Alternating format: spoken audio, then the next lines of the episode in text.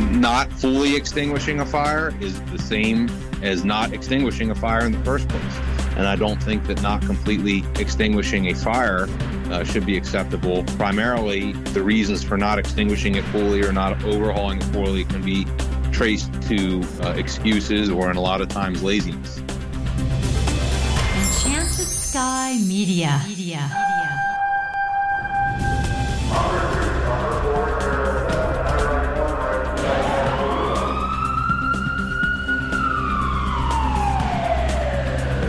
The Enchanted Sky Studios in Prescott, Arizona, this is Code 3, the Firefighters Podcast, hosted by award winning journalist Scott Orr.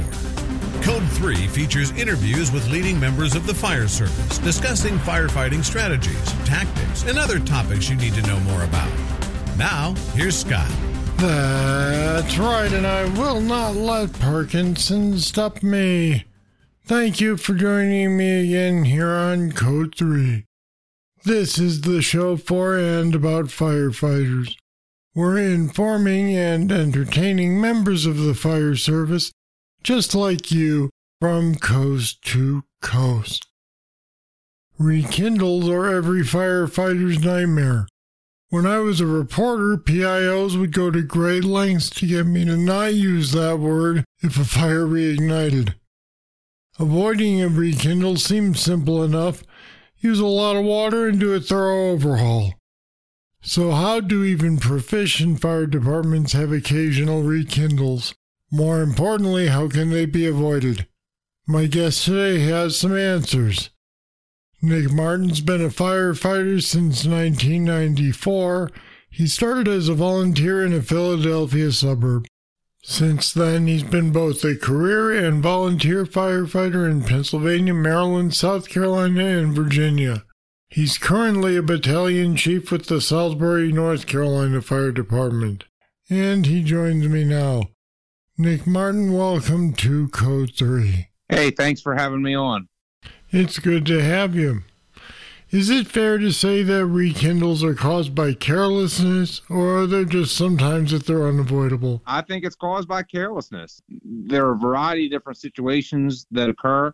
I think there's a couple of differentiations. I think that you have to define at some point, you know, what what time passes um, between you know one fire and another for you know uh, for the second fire to be a rekindle versus a second fire and I think primarily that relates to arson. I mean, there have there are occasions that, that I've been a part of where somebody is very determined to burn down a property, uh, and if you successfully extinguish it the first time, they will try again. So typically, that's you know that's identified by other things that are that are found during the fire investigation process, whether that's accelerants or different or multiple points of origin or things of that nature. But you know, arson aside, you know, I think that uh, any fire in a structure that is determined to be a, a reignition of the previous fire is by definition a rekindle. So, uh, whether that results from smoldering debris or areas of the structure that were not properly overhauled and checked for, for hidden fire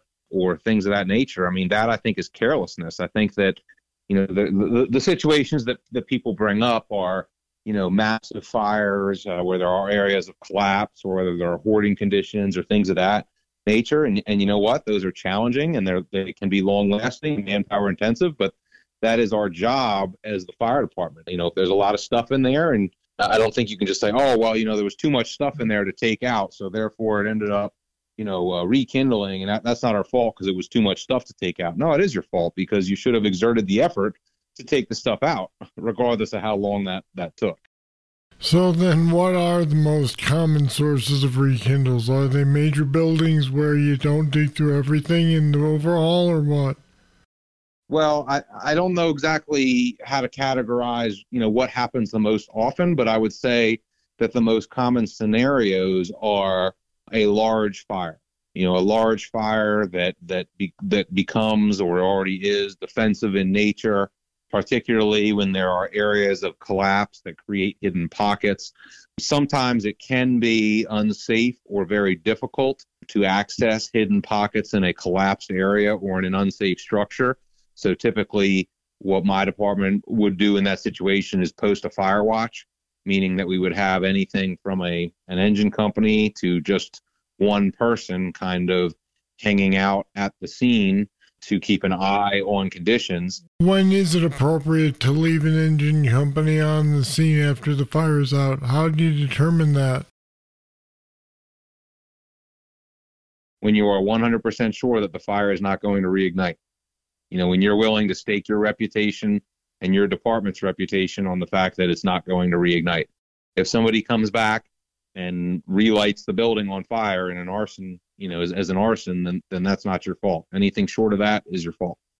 Is it still common for for fire officers to be disciplined if there's a rekindle on their watch? I think it's not common enough, unfortunately, and I'm not a disciplined guy. I don't believe in fixing problems through discipline unless absolutely necessary. But not fully extinguishing a fire is is the same as not extinguishing a fire in the first place. You know, is not you know not finding a, a a person trapped in a house would not be acceptable or should not be acceptable.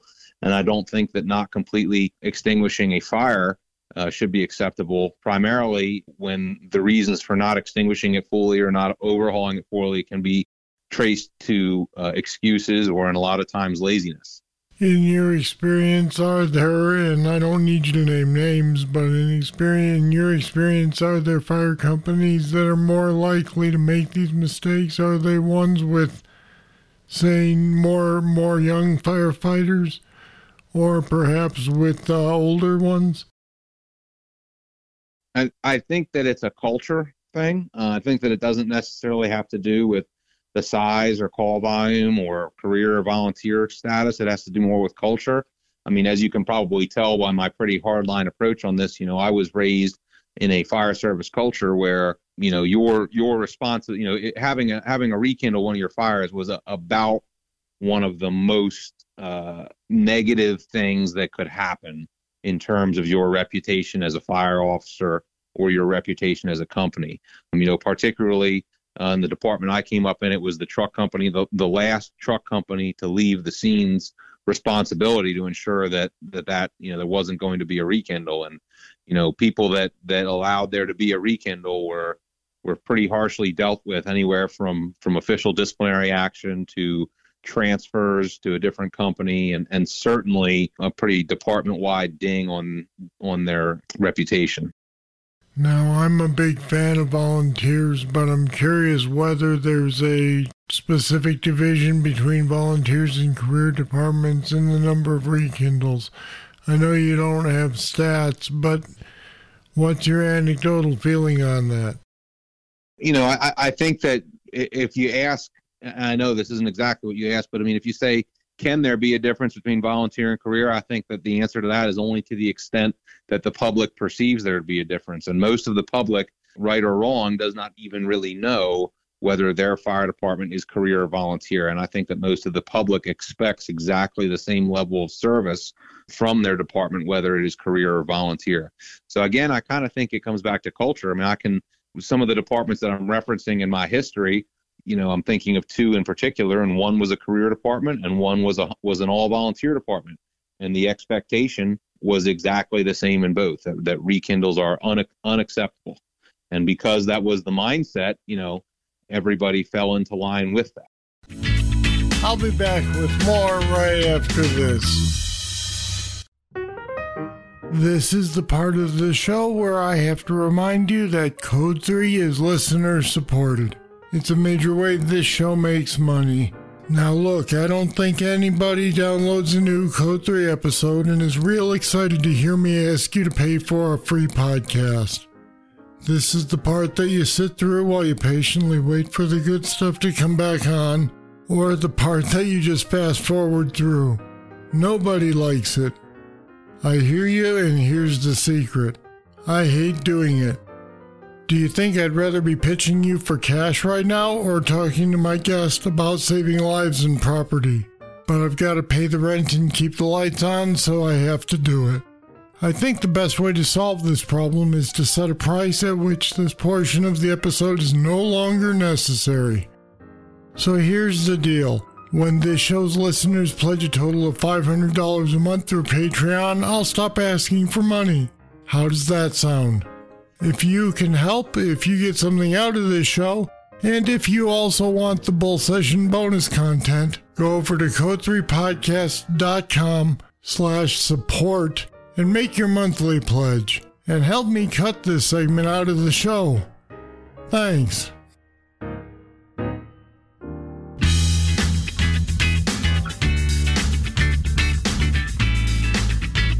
So, give me some tips for easy and obvious ways we can be sure that a fire won't rekindle.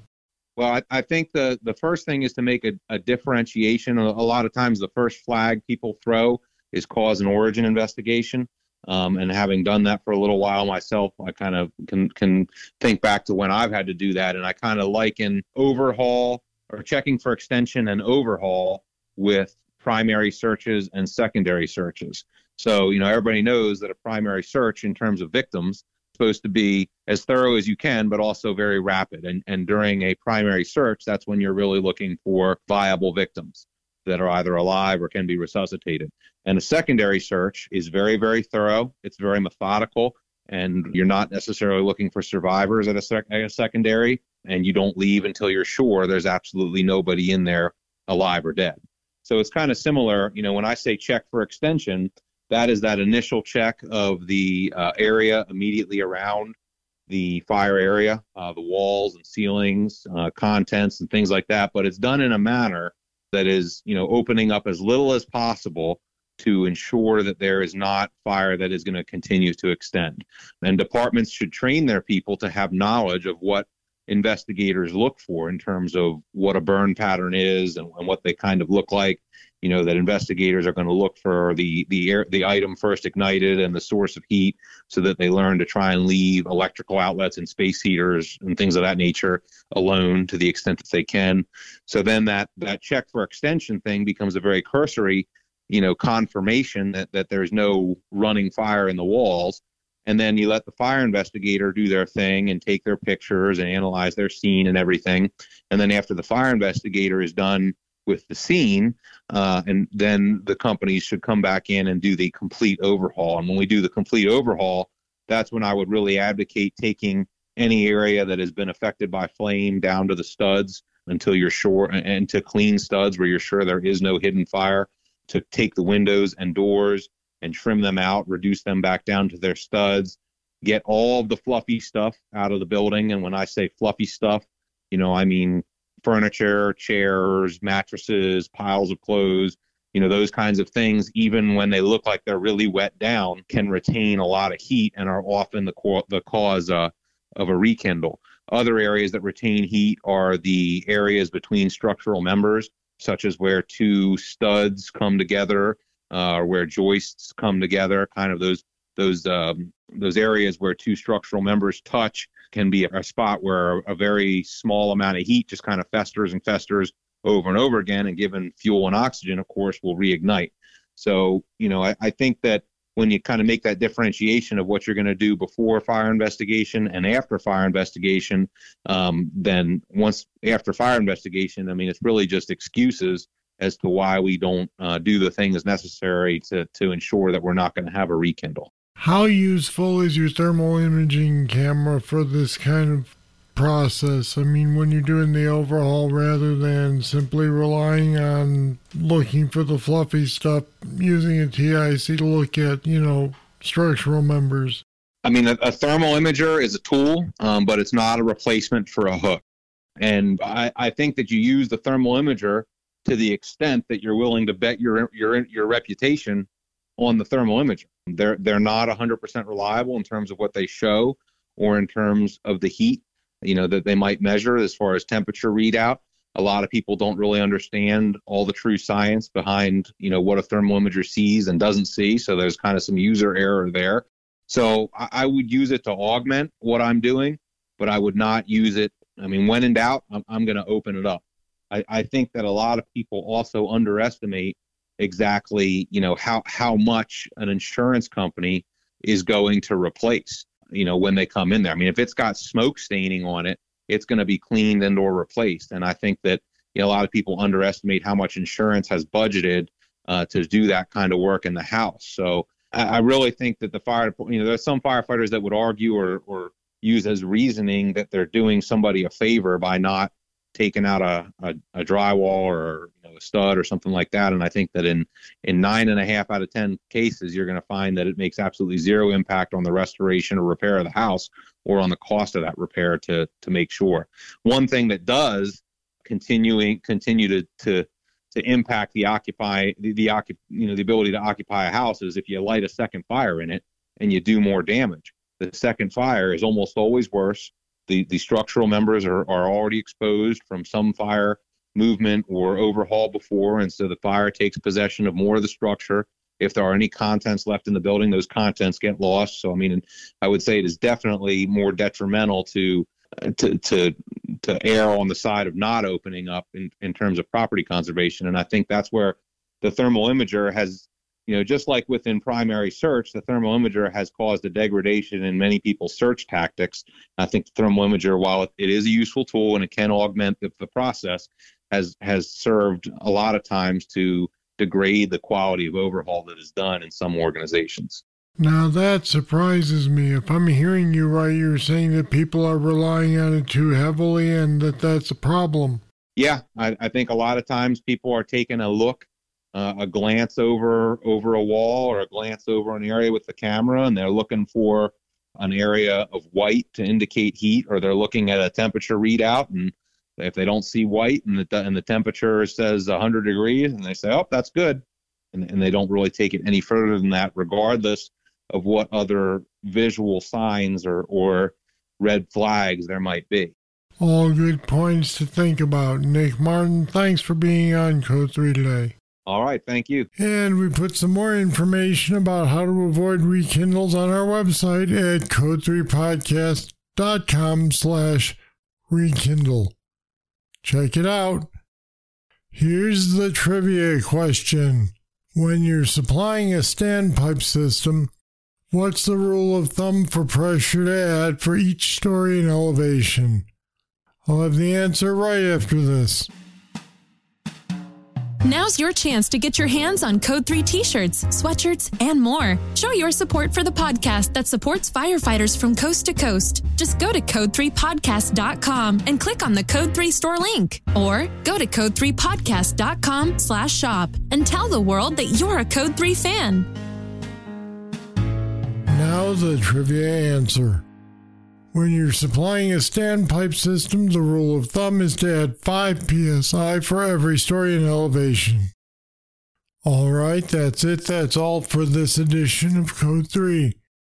Love to hear what you think of the show. Just email me, scott at code3podcast.com.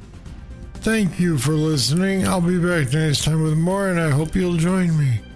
I'm Scott Orr, and until then, stay safe.